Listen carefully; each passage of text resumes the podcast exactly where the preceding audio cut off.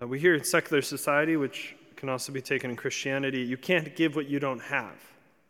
We know that it's a truth. And sometimes we try to give what we don't have. We try to give our time, we try to give our energy, we try to give words of wisdom when we don't have words and, and to satisfy whatever it is the person in front of us is, is asking. But Jesus, through St. Paul, gives us some confidence. He says that if we are afflicted, it is for your encouragement and salvation. And if we are encouraged, it is for your encouragement. Because we give the encouragement that we have been given. I can only give what I have means I can only give the encouragement to others than, from the encouragement that I've received. So when I, when I have a difficulty in life, what do I do with it? If I don't go to Christ, then I'm going to seek some sort of temporary solution.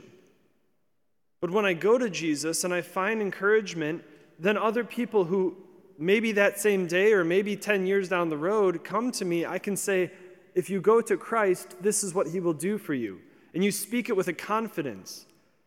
I find it so um, fascinating sometimes in morning when I'm doing my morning prayers, the Lord will speak something to me for me, for like healing of something in me. And later that day, either I will be in conversation or I'll be in confession, and somebody will be struggling with the same thing. I'm like, that's crazy. And I'll be like, that, if it, if it was just, sometimes we just, we have a, a tendency to detach and be like, oh, that must have just been for them. And the Lord's like, no, no, no. I can't encourage them unless I first encourage you. We sometimes listen to homilies like you are now, and you're like, oh, this is really good for my friend. I should really tell them. But the Lord wants it for you first. Yeah, He wants it for you.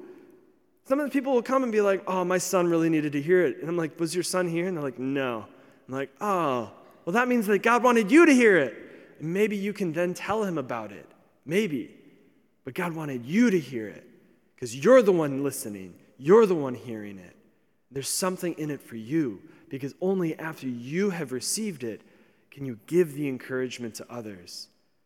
God will never expect you to give encouragement to somebody that you have not first received from Him.